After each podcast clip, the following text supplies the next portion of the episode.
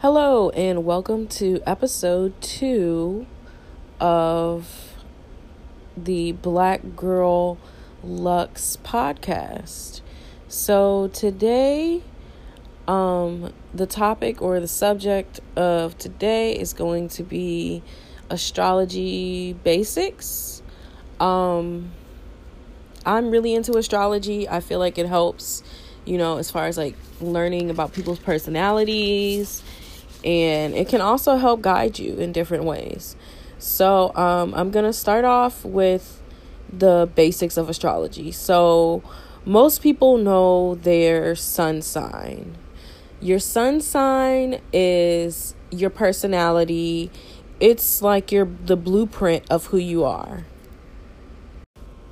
So with your sun sign, it's basically like your consciousness, it's your ego, it's the way you act. And this is the sign that's most popular. Like when you ask someone what's your sign, they'll tell you their sun sign. So then moving on, we have the moon sign. Now your moon sign is who you are and your emotional core.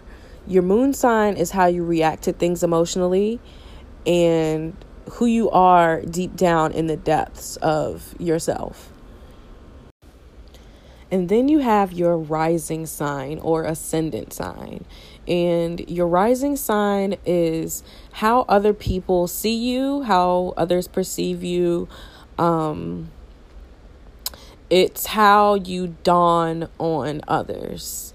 So those are your three signs. There's your sun sign, your moon sign, and your rising sign. Those are just the basics, just to get you started, of like your personality. And if you're very, very new to astrology, I will tell you that there are 12 signs of the zodiac. Each having different elements. There are 3 fire signs, 3 air signs, 3 earth signs, and 3 water signs. They're also broken up into different categories, but that might be too much for right now. I just think that's a good way to start out. And each sign has different characteristics. Water signs tend to be more emotionally in-depth. Air signs are great communicators. Earth signs are very grounded.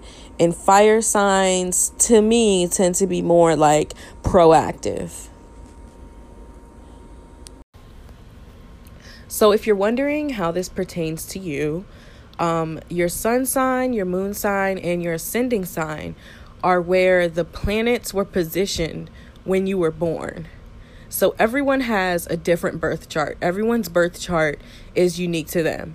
And if you're curious to see what your moon and rising and all of your other signs are, you can go to theastrocodex.com. I really like that website, and they have the birth charts on there, birth chart calculator. You enter your time of birth, date of birth, and place of birth for the most specific chart to you. Thank you for listening to my astrology basics podcast. I think for the next episode, I will be talking about the signs and their characteristics. Thanks for listening.